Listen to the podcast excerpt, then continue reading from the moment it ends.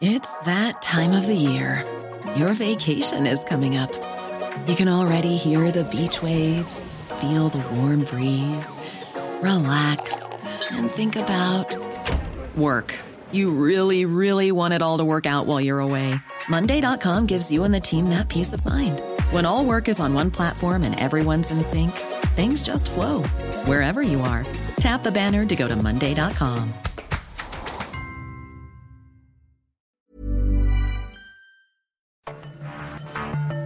Cada noche, los expertos se reúnen para debatir los temas que hacen historia en una mesa de análisis distinta. Aquí las entrevistas con los personajes y líderes de opinión, junto al análisis profundo de los temas trascendentes. Alfredo Ceja conduce un programa de Frente en Jalisco por el 100.3 de FM. Iniciamos. Hola, ¿qué tal? Muy buenas noches. Bienvenidos a una emisión más de De Frente en Jalisco, aquí en Heraldo Radio Jalisco. Hoy viernes 10 de febrero quiero agradecer, como todos los días, en los controles técnicos a Antonio Luna y a Ramón Luna, en la producción y redacción de este espacio a Ricardo Gómez y recordarles nuestro número de WhatsApp para que se comuniquen con nosotros, el 3330 1779 66. El día de hoy vamos a tener aquí en entrevista al diputado federal del partido Morena, Hamlet García. También, como todos los viernes, vamos a tener este espacio de análisis con Sebastián Mier y Ociel González de la Universidad Panamericana. Y como todos los viernes, vamos a escuchar el comentario de Ana María Vázquez Rodríguez, ella es integrante del Consejo Ciudadano de Seguridad, y también el comentario de Carlos Villaseñor Franco, presidente de Coparmex Jalisco. Les recordamos que nos pueden escuchar en nuestra página de internet, heraldodemexico.com.mx, ahí buscar el apartado radio y encontrarán la emisora de Heraldo Radio Guadalajara. También nos pueden escuchar a través de iHeartRadio en el 100.3 de FM. Les recordamos nuestras redes sociales para que se comuniquen también por esta vía. Me encuentran en Twitter como arroba Alfredo y en Facebook como Alfredo Ceja. De igual manera, ya contamos con el podcast de De Frente en Jalisco en cualquiera de las plataformas donde pueden escuchar todas las entrevistas que transmitimos cada día aquí en Heraldo Radio Jalisco. La entrevista.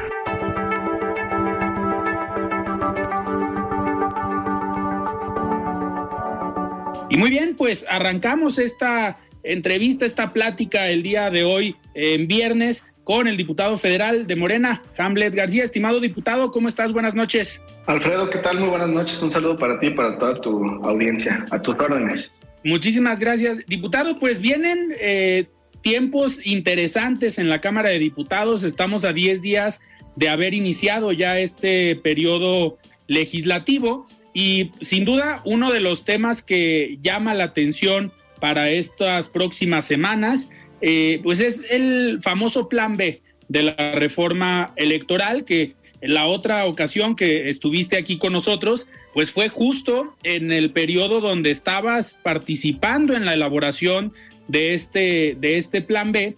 Y me gustaría eh, saber cómo ha sido este proceso después de que eh, pues se trabaja en la Cámara de Diputados eh, ¿Cómo va? A ti que te tocó estar pues en los detalles eh, finos, ahorita nos gustaría también que nos platicaras pues qué incluye este plan B y por qué crees que ha generado tanto, tanto revuelo en los medios de comunicación y en la opinión pública. Sí, Alfredo, mira, el plan B de la reforma electoral forma parte de la gran discusión nacional en torno a nuestra democracia que arrancó el año pasado con el análisis de una iniciativa de reforma constitucional. La reforma constitucional tenía tres ejes fundamentales. El primero, austeridad para reducir el presupuesto a los partidos eh, políticos. En 2023 se van a llevar algo así como 6 mil millones de pesos de prerrogativas federales, nada más. El segundo eje era alusivo a la reconfiguración legislativa, es decir, reducir el número de diputados de 500 a 300, senadores de 128 a 96 congresos locales también con una reducción eh, sustancial, incluyendo nuestro estado. Los cabildos también, para que ningún cabildo tuviera más de nueve integrantes, hay algunos que son excesivos. Y finalmente el método de elección de consejeros y magistrados eh, por voto popular. podríamos entrar en esos tres ejes la discusión constitucional. Okay. Eh, se rechaza esta reforma constitucional y lamentablemente pues hay cosas que no se pueden ajustar desde legislación secundaria. Por ejemplo, el presupuesto de los partidos, esa fórmula es constitucional. No podríamos desde una ley secundaria modificarla o reducirla eh, porque los partidos pues acudirían a los tribunales y les darían la razón. Tampoco podríamos desde legislación secundaria reducir el número de legisladores eh, federales. Sí se puede a partir de reformas constitucionales locales en donde Morena tiene mayoría en, los congresos, que son 19, eh, reformar las cartas magnas a nivel estatal para eh, reducir números de legisladores y de integrantes de los cabildos. Pero digamos, desde nivel federal ya no se puede hacer eso en legislación secundaria. Okay. En lo que sí podemos insistir es en el eje de austeridad, enfocado en el gasto excesivo que existe en eh, las autoridades electorales, particularmente en el INE, y aquí vemos pues algunas ventanas muy, muy relevantes sobre eh, estructuras que se pagan de manera permanente, pero que en realidad realizan un trabajo temporal. Eh, la otra parte que incluye la reforma del Plan B y que es muy meritoria, se rescata en su integridad, es la de las acciones afirmativas, que son las cuotas que están establecidas para eh, que los grupos en situación de vulnerabilidad tengan espacios asignados en competencia para la Cámara Federal. Entonces son seis eh, pueblos originarios y comunidades indígenas, afromexicanos, personas con discapacidad, diversidad sexual, migrantes, son muy importantes para nuestro Estado, y finalmente jóvenes, que son los menores de 30 años, esto último como un legado eh, a la siguiente generación para que tengan eh, representación política en la Cámara. Claro. Y también la flexibilidad para la emisión del voto. Esto ha despertado por ahí mucho interés o controversia, porque lo que estamos planteando es que nuestros paisanos puedan votar a través de su matrícula consular, no necesariamente con la credencial de elector. En realidad, pues quienes viven o han vivido en Estados Unidos durante algún tiempo saben que la credencial de elector allá pues, eh, prácticamente no sirve de nada. el documento base correcto, el documento base para cualquier eh, trámite es la matrícula consular. De hecho, el canciller Marcelo Ebrard acaba de anunciar que el Banco Central, el Banco de México, eh, ya celebró un acuerdo para que la matrícula sea un documento oficial que nuestros paisanos puedan utilizar para el uso de todo el sistema financiero mexicano, banca y crédito. Entonces, esos, digamos, son los tres puntos que sí rescatan la eh, reforma electoral en plan B. Austeridad, acciones afirmativas y participación masiva de votantes desde el exterior. Alfred. Diputado, y en este, eh, en este tema de la austeridad, pues ha sido uno de los más polémicos que al final ha servido como narrativa para los mismos consejeros del INE, medios de comunicación, la academia y algunos analistas, donde pues el pensar en la austeridad se piensa en que va a haber despido de personal y algo que han comentado es que pudieran desaparecer estos módulos para credencialización, eh, que ha sido al menos algunos de los argumentos que hemos visto para las personas que se oponen a esta parte de la reducción en el, en el presupuesto. Eh, si pudiéramos eh, hablar de esta reducción del presupuesto o del proyecto de austeridad, ¿en qué se vería reducido? ¿En qué áreas estarían pensando ustedes que pueden eh, bajar el presupuesto, salarios, eh, sí reducción de personal, pero cierto personal, o en qué lo estarían enfocando? Fíjate, Alfredo, que hay un análisis del sexenio 2011-2017, así lo divide el INE, ¿eh? no, no, es por un tema electoral, es, un segmento que ellos hacen sobre la situación patrimonial del instituto. Si me permites, te lo vas a llegar con la producción. Okay. Y ahí el propio instituto, a través de su dirección ejecutiva de administración, dice que tiene una crisis inmobiliaria porque renta el 84% de sus inmuebles. Al INE se lo están comiendo las rentas, pagan rentas costosísimas. Y señalan que tienen muy pocos comodatos e inmuebles propios. Nosotros vemos una oportunidad aquí para que los módulos de credencialización no impliquen un gasto para el instituto, que se puedan colocar en bienes inmuebles de dominio público. Esto no solamente son los edificios gubernamentales. Esto incluye, por ejemplo, bibliotecas, escuelas públicas, hospitales, parques, remanentes, o sea, todos los espacios disponibles que no sean propiedad de particulares, que sean propiedad del Estado en todas sus vertientes, en todos sus órganos, en todos sus poderes, que puedan ser utilizados por el instituto, lo cual creo que tiene una lógica, porque en las últimas décadas, en nuestro país y particularmente en nuestro estado, se han construido ciudades y unidades judiciales y administrativas. ¿no? Hay ciudad judicial federal, hay judicial, ciudad judicial local, hay unidades administrativas de los municipios para que no tengan que ir los ciudadanos hasta la cabecera municipal o, o hasta el ayuntamiento, el palacio para hacer sus trámites. Y a nosotros nos parece que esta es una ventana de oportunidad para que el módulo pueda estar en el lugar en el que los ciudadanos pues, normalmente realizan sus labores y trámites, como, por ejemplo, pues los contratos de agua, de luz, eh, la Junta de Reclutamiento Militar para el Servicio eh, Militar, eh, pago de predial, y que no tengas que ir a buscar el INE en una casa escondida en una colonia o con una renta cara en un centro comercial. Ok. Pero esto lo, lo hicimos considerando el propio informe del INE en el que dice me estoy ahogando en, en rentas, ¿no? Eh, segundo, la tarea de credencialización es la única tarea permanente del instituto, en realidad. Porque si me preguntan por capacitación y organización, pues la duda es a quién está capacitando o qué está organizando el INE en Jalisco en este momento. Si no hay un proceso electoral en puerta, ¿no? Sí lo están haciendo en Coahuila, sí lo están haciendo en el Estado de México y la elección extraordinaria en Tamaulipas del Senado, que va a ser en unos días. Sí. Pero no hay eh, en este momento organización y capacitación en 29 entidades. Lo que nosotros decimos en esta reforma es que si alguien va a realizar un trabajo temporal, pues se le pague de manera temporal, si alguien va a realizar una función permanente, se le pague de manera permanente.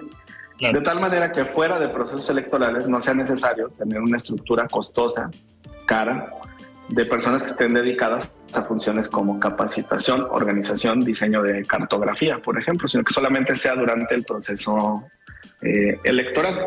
estos son los ejes. De, Pero al final, diputado, una pregunta, eh, al menos acá en Jalisco, digo, y tú conoces bien eh, los organismos. Acá en Jalisco el nombre del instituto, del, órgano local, es Instituto Electoral y de Participación Ciudadana.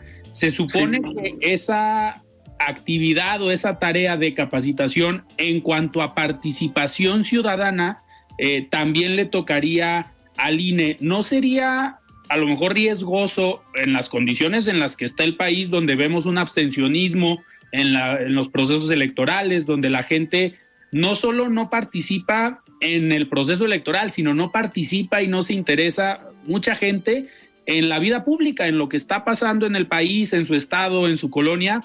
Eh, ¿No sería riesgoso pues, eliminar esta parte de capacitación eh, al 100%, dejándolo nada más en periodos electorales? ¿No se pudiera a lo mejor reforzar con la intención de que la gente participe en la vida pública, o sea, que tenga una participación activa que al final a todos los partidos y al gobierno en sí le serviría a un pueblo más, pues más participativo, más informado. ¿No sería eso a lo mejor un punto a trabajar mejor por el INE? Digo, porque al final, pues es su chamba y a lo mejor ahí hay un pendiente, lo podemos decir abiertamente, pues les tocaría estar fomentando esta cultura de la participación y al parecer no se está haciendo. Bueno, eh, tu comentario es muy valioso porque nos ilustra sobre el problema que vivimos. Lo acabas de mencionar. Tenemos el IEPC a nivel estatal. Sí. Y el IEPC pues tiene su órgano central en el estado y también tiene sus representaciones en los distritos e incluso oficinas municipales.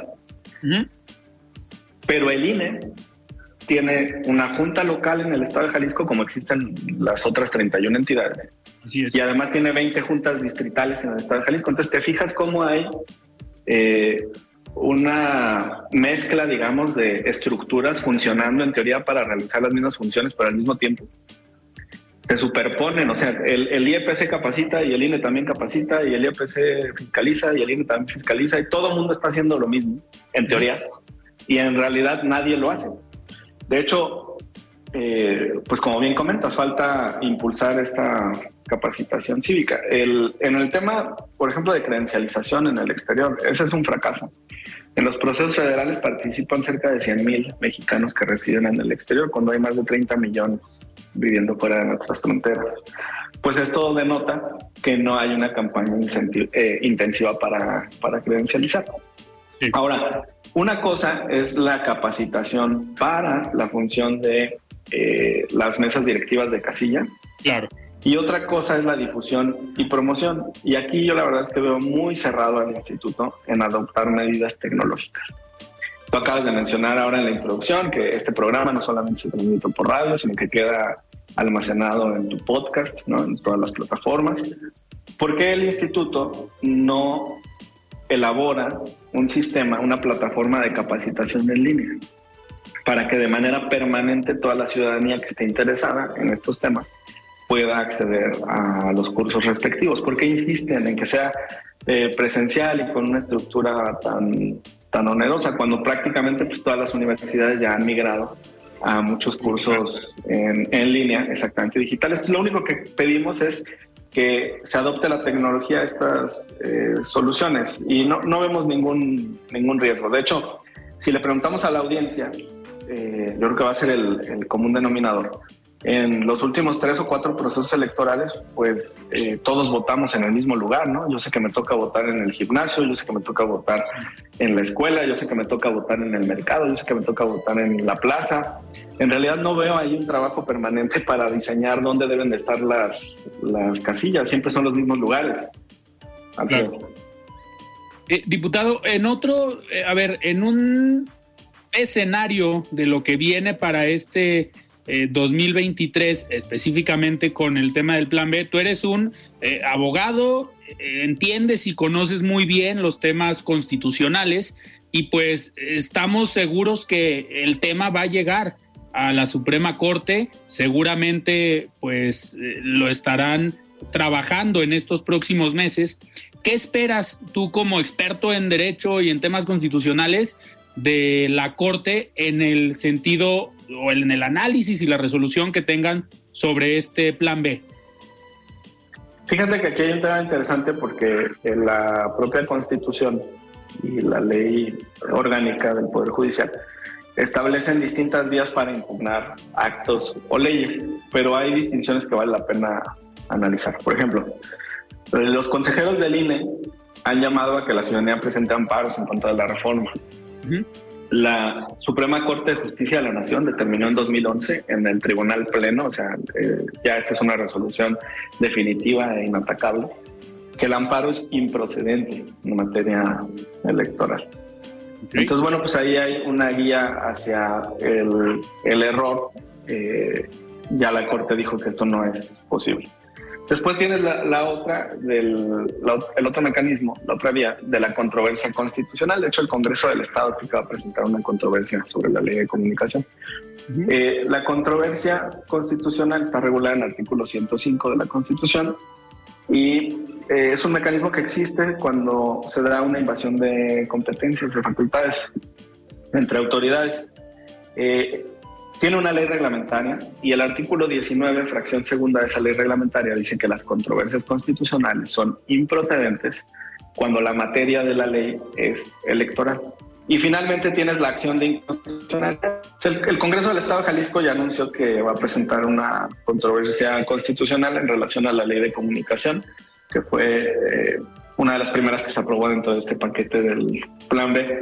Eh, consideran que hay una restricción a la facultad del Congreso local para poder regular el gasto eh, publicitario a nivel, a nivel local por una limitación en cuanto al porcentaje de los recursos que se puede destinar a este, a este rubro, a este aspecto. Desde nuestra perspectiva, las normas generales, como es en este caso, sí pueden distribuir competencias entre las autoridades federales y locales y sí pueden restringir los límites. Te pongo el ejemplo. La ley de remuneraciones establece que nadie puede ganar más que el presidente de la República. Si el Congreso del Estado de Jalisco quiere aprobar salarios de 300 mil pesos, pues eso va a ser contrario a la ley federal de remuneraciones y no pueden decir desde lo local que hay un restricción a la eh, soberanía para determinar esos sueldos porque estamos incorporados en una federación. Y es lo mismo acá, es una norma que es vigente para todo el país. Entonces, sobre la controversia del Congreso de Jalisco, yo la verdad es que no, no le veo opción en este momento que pueda eh, transitar en la Corte, pero reitero, el debate sí va a estar en las acciones de inconstitucionalidad, ese va a ser el debate de fondo.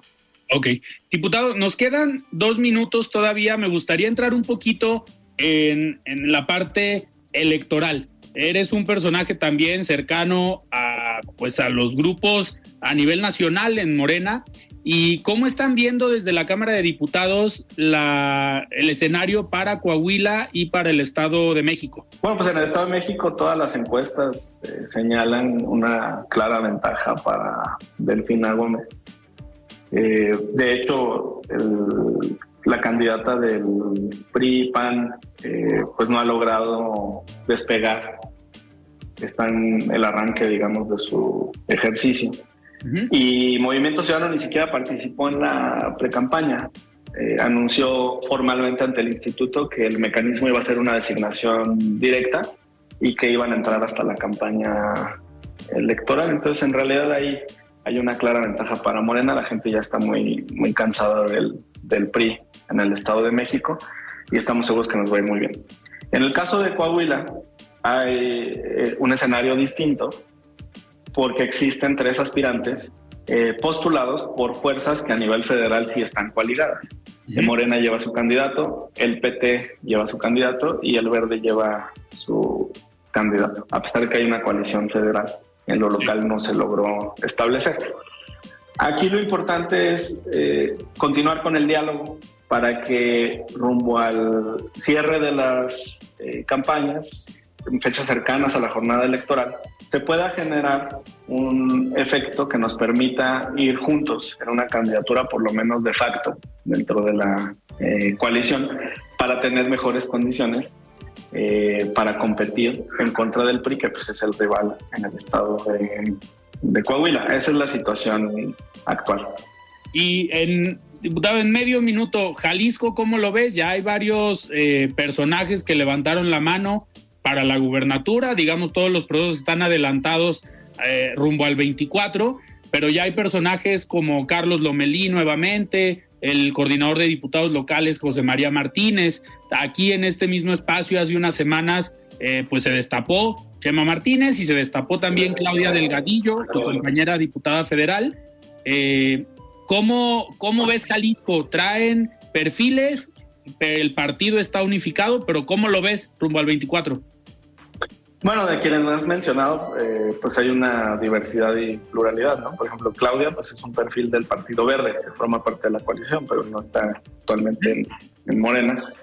Eh, en el 2024 se van a jugar gobernaciones muy importantes. Está obviamente nuestro estado Jalisco, también está Veracruz, que tiene una población muy similar. Eh, está la Ciudad de México y Guanajuato, por ejemplo, son de, los, de las entidades más pobladas del, del país. Eh, va, va también a afectar eh, el tema de paridad de género, porque hay nueve gubernaturas en juego. Entonces, tendrán que ser por lo menos cuatro, pero el instituto podría determinar que cinco para eh, mujeres. Y todavía falta ver si se crean bloques de competitividad. Claro.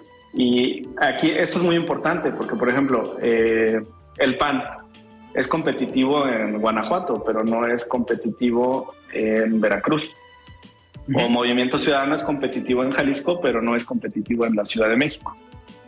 Morena sí cumple competitividad en todos los estados, quizá en el que haya eh, menos fortaleza de estas entidades grandes sea Guanajuato, pero eh, serán factores que, que, van a incidir en la designación de la, de la candidatura. Entonces a mí me parece sano que quienes aspiren eh, puedan participar pero sí tendremos que estar muy atentos a cómo se desarrollan las reglas para el 24, sobre todo en temas de paridad y de la coalición con nuestros aliados. Y dependerá también, hay que decirlo, de quién encabece los esfuerzos de la coalición para buscar la presidencia de la República, porque en la práctica, pues llevará a sus compañeros de fórmula, digámoslo así, en la Ciudad de México, en Jalisco, en, Veracruz, en Guanajuato y en otras cinco entidades. Y en este sentido, de los pues cuatro posibles aspirantes a la presidencia de la República, eh, por Morena, de los que han levantado la mano Claudia Sheinbaum, Marcelo Ebrard, Ricardo Monreal y el secretario de Gobernación Adán Augusto López, eh, ¿cuál consideras que es con el que tienes una eh, mejor relación o mayor cercanía? No, pues es que la designación de la candidatura a la presidencia va más allá de los temas personales, tiene que ver con el momento político y económico del país y de lo que sea conveniente para el movimiento en su conjunto. Aquí eh, yo esto te lo respondo como consejero nacional de Morena. Nosotros vamos a apoyar al perfil que gane la encuesta. Eh, vamos a cerrar filas y vamos a buscar pues ganar la presidencia de la República, la mayoría en la Cámara, la gobernatura de Jalisco y que el movimiento siga transformando al, al país. Perfecto, diputado. Pues yo te agradezco que hayas estado hoy aquí en De Frente en Jalisco. Muchísimas gracias y seguiremos atentos a todo este tema del Plan B. Gracias, Alfredo, que estés muy bien. Muy buena tarde. Muy bien, pues nosotros vamos a un corte, platicamos con el diputado federal de Morena, Hamlet García. Vamos a un corte y regresamos. Siga con Alfredo Ceja y su análisis de frente en Jalisco por el Heraldo Radio 100.3. La voz de los expertos. Buenas noches Alfredo y saludos a ti y a todo tu auditorio.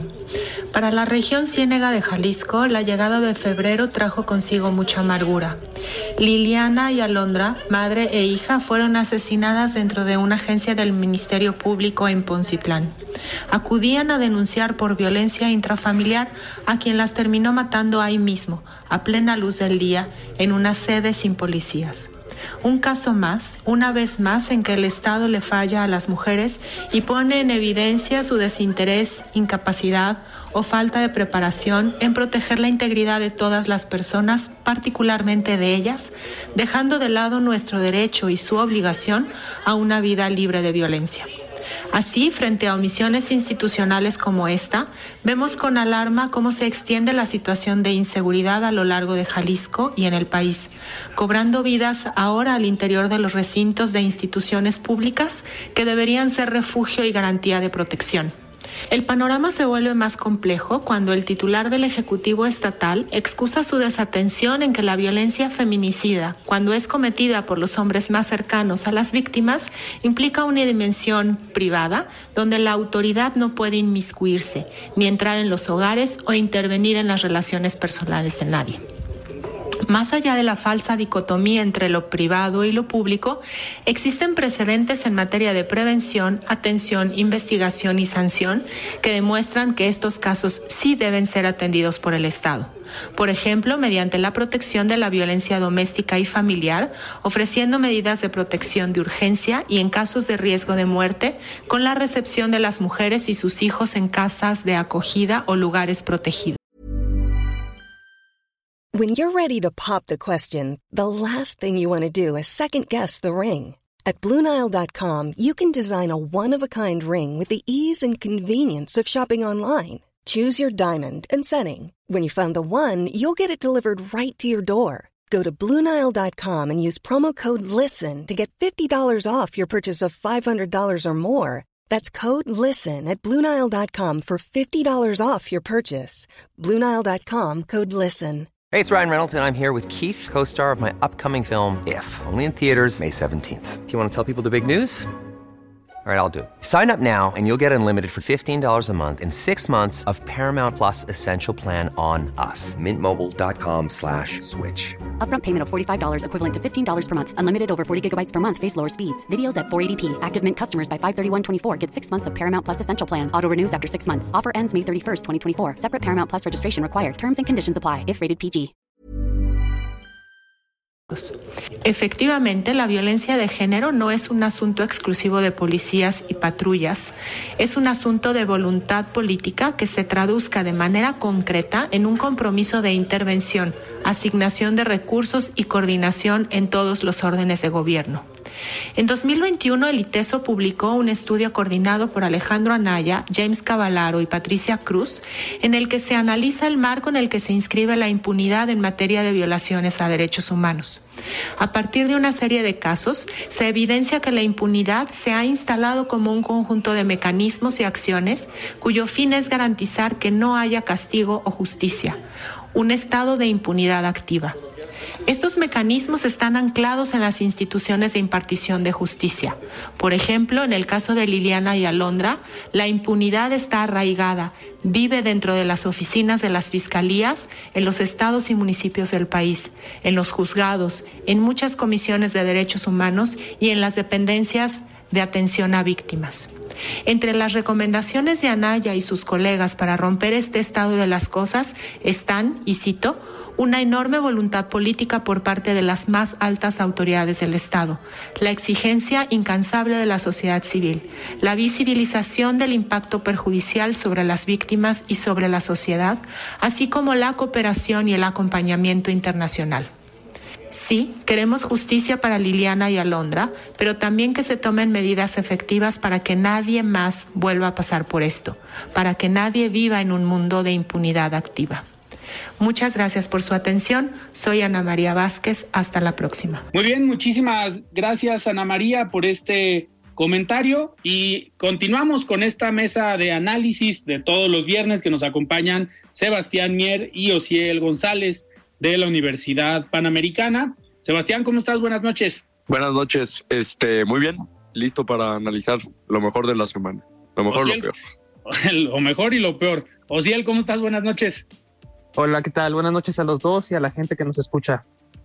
Muy bien, muchísimas gracias. Pues vamos empezando con eh, nuevamente el caso de Genaro García Luna, que pues está a punto de terminar. Todo indica que la próxima semana se tendrá ya una resolución, un veredicto de pues toda esta serie de declaraciones que dieron testigos de todo tipo, desde agentes estadounidenses, exagentes mexicanos, eh, narcotraficantes confesos que fueron en su momento detenidos por Genaro García Luna y hoy están testificando en su contra. Y esto, estas declaraciones han llegado al punto de lo que muchos esperaban y el mismo presidente de la República yo creo que era lo que más anhelaba, que saliera el nombre de Felipe Calderón en el juicio y que hubiera un personaje que declarara que también Felipe Calderón tenía algo que ver.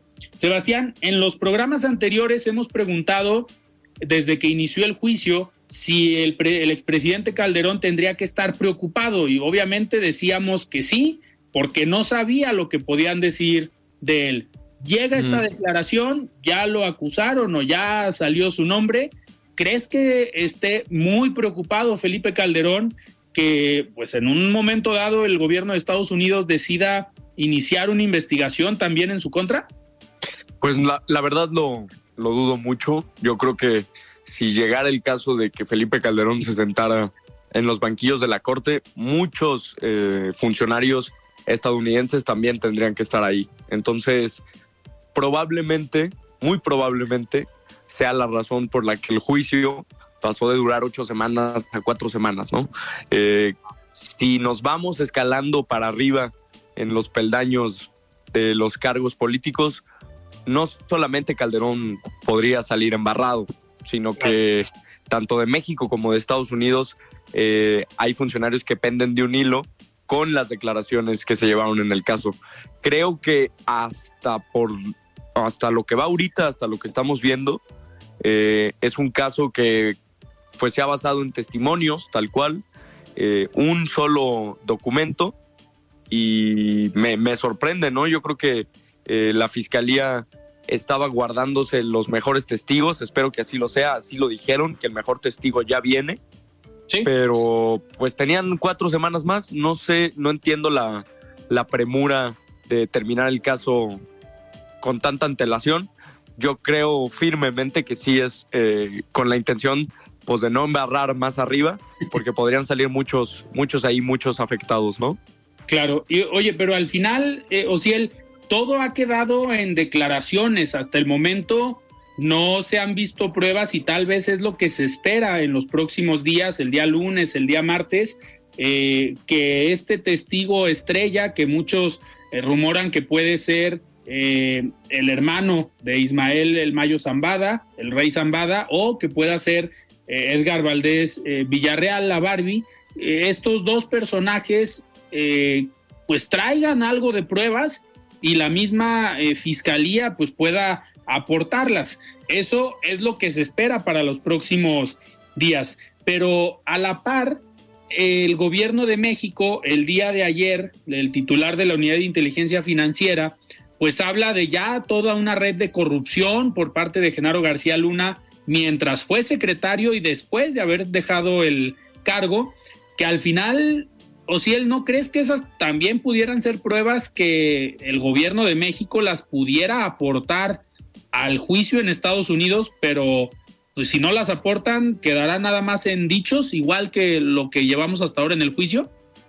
Sí, o sea, tienen que todo lo que ayuda a incriminar más a, al ex secretario García Luna, pues tienen que aportarlo, tienen que, tienen que apoyar, tienen que fortalecer su caso y, demás. Eh, pero lamentablemente así ha trabajado este gobierno, ¿no? Ha trabajado el gobierno mexicano así históricamente y en particular este gobierno pues nada más habla de dichos, de que van a, de que están trabajando, de que están investigando, pero ahí se queda. Entonces, ¿de, de qué sirve que la, la, unidad de inteligencia financiera diga que descubrió una red de corrupción y demás, si no van a hacer nada, si se va a quedar ahí en el, en el dicho? Entonces yo creo que, que si quieren de verdad aportar algo distinto, quieren trabajar mejor, pues sí, tendrían que aportar esos datos, esas pruebas, porque en el juicio, pues sí, como decías, han sido puros testimonios, incluso cuando se mencionó a, Felipe Calderón, pues parecieran que nada más eran puros testimonios que lo incriminaban, pero que no. Entonces, el caso es fuerte, me parece, contra el exsecretario, pero se tiene que hacer más. Y si la inteligencia, la unidad de inteligencia financiera tiene eso, pues que, lo entreguen, que lo aporten.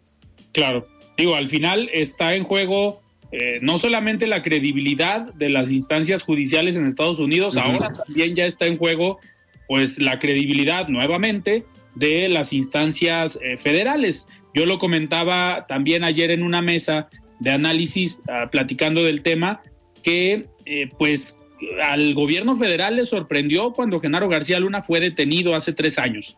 Eh, en su momento, no sé si recuerden, el gobierno de México dijo yo no tengo nada en su contra hasta ahorita. Fue hasta que el gobierno de Estados Unidos lo detuvo, presentó, digamos, una acusación formal hasta que el gobierno de México dijo, oigan, pues tenemos que investigar a Genaro García Luna y hoy resulta que en el quinto año de gobierno sale una red de corrupción donde lo acusan de haber eh, pues movido o desviado cerca de 700 millones de dólares. ¿Por qué no pasó eso en el 2019 cuando ya era gobierno esta administración, 2020, 2021 o 2022? Esperaron hasta este año. ¿No pues es que ahorita, ahorita sirve para distraer, ¿no? Yo creo se está hablando mucho del, caso en la mañanera y pues ocupa, bueno, tiene mucha cantidad de tiempo el, caso de Genaro García Luna y sirve para distraer tal cual, ¿no? Para no hablar de los resultados, para no hablar de la realidad, para no hablar de, lo que se está padeciendo aquí en México y pues el juicio se está haciendo allá, así que mejor aún, porque es literalmente como un chisme ajeno que lo están haciendo otros, pero te sirve muy bien para llenar esos espacios, ¿no? Dentro de la conferencia. Claro. Osiel, ¿querías comentar algo? Sí, no, iba a decir que a menos que hasta ahorita se hayan puesto a trabajar, porque no, no creo, o sea, no, no creo que hasta ahorita hayan tenido esa información. Yo, yo estoy seguro de que la tenían desde antes. No sé. Conviene sacarla ahorita, ¿no? Así es. Ajá, exactamente, ajá. vienen elecciones en dos estados, vienen elecciones el próximo año a nivel eh, federal. Y otro tema, eh, Sebastián, polémico, que a lo mejor a esto te refieres, que se quiere distraer o se quiere o se prefiere hablar de otras cosas, pues es esta polémica que se ha generado en, los últimos meses, pero principalmente en las últimas semanas, con la llegada de la ministra presidenta a la Corte, Norma Lucía Piña, después de todo este, eh, digamos, relajo que se armó por la el plagio de la tesis de la ministra Yasmín Esquivel, que sigue cobrando como ministra, a pesar de que la UNAM ya dijo si hubo plagio, le están dando un periodo para que ella presente pruebas y se defienda, pero al final la ministra sigue cobrando como ministra de la Suprema Corte de Justicia de la Nación. Llega Norma Lucía Piña como presidenta de la Corte y en los primeros mensajes que ha podido dar ha hablado de división de poderes, de respetar eh, al Poder Judicial, de generar un mayor diálogo entre los poderes y fue muy polémica esta escena donde el, en el aniversario de la Constitución, pues la critican porque no se paró cuando entró el presidente. Sí se paró cuando iniciaron los honores a la bandera, cuando se inició el protocolo. Sebastián, se tenía que parar la ministra eh, presidenta cuando llegó el presidente de la República, haciendo que son poderes que están al mismo nivel. Pues no, la verdad es que desde, desde el momento en el que se cambian los lugares, porque originalmente los lugares no iban a estar ahí, desde ese momento se rompe el protocolo. Si nos ponemos estrictos con la palabra protocolo, desde ese momento ya se rompió. Claro. Eh, creo que el presidente está, eh, pues sí, muy, muy a gusto con la, con la figura, con que llegue y todos le hagan fiesta, con que le aplaudan, con que se paren, pero eh, también tendría que recordar que solo hay tres, eh, eh, pues sí, símbolos nacionales, es el himno, el escudo y, y, la bandera, no el presidente. Y realmente, pues se ha colocado casi de manera fáctica en, en, esa posición, ¿no? Que se pone al nivel de, de, los símbolos nacionales. Yo creo que la presidenta hace bien, creo que es una actitud ante todo demócrata, porque está defendiendo su papel como presidenta de la Corte, entiende que es un poder aparte, pero no significa que sea un poder menor. Tenemos tres poderes en, en, el país y se tienen que respetar de igual forma.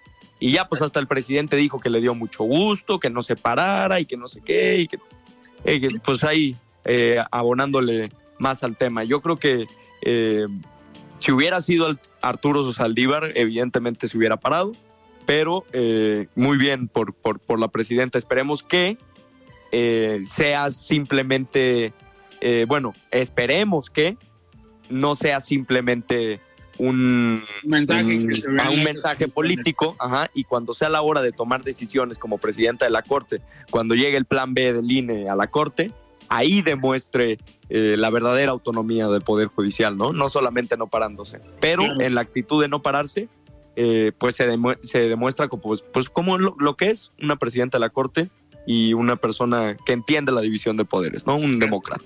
Y lo dejó muy claro Ociel en el discurso, tanto el discurso de la ministra eh, Piña como de Santiago Krill, yo creo que fueron muy buenos discursos, ambos eh, con una firmeza hacia eh, la división de poderes, pero también dejando abierta la puerta a un diálogo, que es algo que no ha existido en los últimos años entre los poderes, porque al final el presidente de la República y el Poder Ejecutivo se han encargado de al Poder Legislativo mandar lo que quieran que se vote y si no se vota como va, pues se enojan, ya catalogaron a algunos diputados por votar en contra de la reforma energética como la reforma eléctrica como traidores a la patria, pues ya de ese tamaño está la condición que le dan a los otros poderes, nada más por no votar a favor de un eh, proyecto. O si él, ¿viste los discursos de estos dos personajes?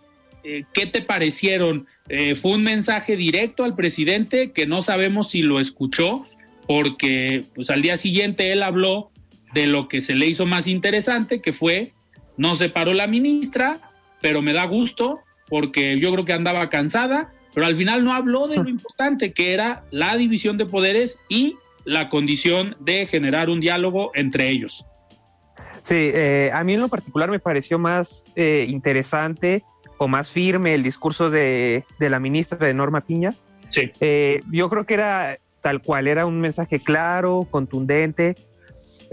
A lo mejor se podría catalogar o se le podría calificar de, de a lo mejor un discurso político sin, sin fondo, sin más, pero yo creo que esto es un, esto es un primer paso para recuperar a lo mejor el control o para fortalecer más el, poder judicial, porque ya bien lo decías que el poder legislativo pues ha sido un tanto timorato a veces, en otras ocasiones no tanto, pero yo creo que este es un primer paso a lo mejor para recuperar el, control y el discurso de la, de la ministra me pareció bien, me pareció correcto y es lo que, lo que se debería hacer. Claro. Oigan, y nos quedan unos minutos todavía. Eh, a ver, otro tema que llamó la atención, se reunieron los que nunca pensamos que se iban a poder reunir, Alejandro Moreno, Alito, el presidente del PRI, y Miguel Ángel Osorio Chong, en una, digamos, en un montaje de una escenografía donde estaban todos los medios y donde estaban los dos personajes sentados, uno en cada sillón, después dieron una rueda de prensa y hoy ya son amigos otra vez. Al parecer ya hubo acuerdos, la semana pasada no se podía ni ver, Miguel Ángel Osorio Chong quería ser presidente del PRI y hoy parece que dialogaron, llegaron a acuerdos. Sebastián, así es la política, de una semana a otra cambian los perfiles, cambian los resultados, pero todo basados en acuerdos. ¿Cuáles crees que pudieron ser esos acuerdos a los que llegaron estos dos personajes? Pues algo le ha de haber ofrecido, ¿no? Yo creo que Alito, tal cual, Alejandro Moreno, es lo más prista que existe es, un, es prista de, esos de antaño, de esos buenos que, que aprovechan cualquier tipo de situaciones, todo el tiempo están haciendo política, la forma que habla, la forma que se refiere, em, no sé, yo creo que eh, ahorita, para como están las cosas en el panorama electoral, el PRI tenía que estar eh, reunido, no, no, no podía estarse peleando y, y demuestran para el electorado que ya están bien. No sé si en la vida real, no sé si, si, si realmente hayan llegado a un acuerdo o lo que se le haya ofrecido, porque lo único que sabemos nosotros, eh, pues como, como medios, como personas, como gente eh, común, es lo que se dijo en, la rueda de prensa. Lo que se dice por debajo, los mensajes, no lo dejan a la interpretación. Pero ya ahorita la, figura de Alejandro Moreno tiene eh, eh, esa, no sé, ese, ese mote priista de antaño, ese mote priista de, de ir a las reuniones aunque no te inviten y saludar y regresarte y volver a saludar, no sé, unas prácticas, eh, pues eso, auténticamente priistas. Yo creo que ahorita lo que le conviene al partido es estar bien, estar en paz, crear una alianza lo más eh, equitativa posible. Ya vimos que andaban como que dejando de lado al PRD y eso tampoco les gustó. Pero ahorita ya en pleno 2023, lo que, se, lo que se necesita es eso, lo que se ve en la reunión, esa cohesión, esa unión entre el grupo de senadores y la dirigencia del partido. Que, al final, o si él, no sé si coincidas también con lo que dice Sebastián, pues se vio al PRI siendo el PRI, el PRI donde eh, se alinean, donde hay un proyecto conjunto, que a pesar de que haya dos grupos, van por el mismo proyecto que es el partido, pues al final la volvieron a operar así como siempre ha sido una característica del PRI, para muchos muy positiva y para otros partidos que para muchos partidos los, les sorprende esa capacidad de alinearse y esa capacidad de seguir un mismo eh, rumbo. A ver, lo vemos en Morena, que hay cuatro grupos y entre ellos se están despedazando. En el PRI se podrán mandar mensajes, pero al final llega esta eh, capacidad para alinearse. Mucho se pensaba que el presidente de la República en su momento era quien daba ese manotazo, pero hoy el PRI no tiene un presidente de la República y yo creo que no está ni cerca de tener un presidente de la República, pero siguen teniendo esta convicción y esta capacidad de alinearse. Ociel, nos queda un minuto. ¿Ves tú que esta reconciliación entre Alito y Miguel Ángel Osorio Chong le sirva rumbo al 24? O sea, que operen todo este 2023 y ya no vuelva a existir esta división? Eh, no lo creo, no lo creo. Yo creo que sí van a existir divisiones. Eh, como decía Sebastián, a lo mejor hay algo que se ofrecieron entre ellos, no sé. Yo la verdad no, no veo qué tenía que ganar Osorio Chong con esta eh, con esa reconciliación, la verdad, pero no creo, yo creo que habrá divisiones y yo creo que el PRI no se va a mantener como, se, como lo conocemos. Yo creo que ya está en sus últimos, en sus últimos años y en sus últimos eh, momentos de vida, me parece. Está muy frágil, muy, muy frágil. Sí, está muy frágil. al final, pues formando parte de una alianza que los puede fortalecer. Se puede salvar, sí. Así es. Digo, ya dentro de este acuerdo entre partidos, pues pareciera que el PRI elige Estado de México y Coahuila y el PAN elige eh, la, la, la presidencia en el 2024. Oigan, pues se nos fue el tiempo. Nos despedimos y antes de despedirnos vamos a escuchar el comentario de Carlos Villaseñor Franco, presidente de Coparmex Jalisco. Estimado Carlos, ¿cómo estás? Buenas noches. Hola, muy buenas noches, estimado Alfredo. Qué gusto saludarte como todos los viernes. Y un gran saludo también a todas las personas que nos escuchan el día de hoy. En Coparmex siempre hemos dado puntual seguimiento a los temas laborales y de empleo. De hecho, fue uno de los temas que dio origen a nuestra institución. Por esta razón es clave entender la dinámica de generación de empleos y todo lo que conlleva tanto para la empresa como para nuestros colaboradores. Para entender en dónde estamos parados cuando hablamos de empleo de nuestro estado, quisiera compartir con tu auditorio algunos datos, tomando como base los registros del Instituto Mexicano del Seguro Social. Al corte de enero del año 2023 en Jalisco se encuentran registrados ante el Instituto Mexicano del Seguro Social, es decir, trabajadores formales con acceso a prestaciones, un total de 1.951.000 colaboradores, lo que representa casi un 10% de la fuerza laboral nacional registrada ante el Seguro Social. Solo en el primer mes de este año, las empresas de Jalisco generaron más de 18.000 empleos, haciendo de este enero el mejor en los últimos 22 años y logrando recuperar 7 de cada 10 empleos que se perdieron en diciembre del 2022, que por cierto es una cifra mayor a la nacional, en donde se recuperaron 3 de cada 10.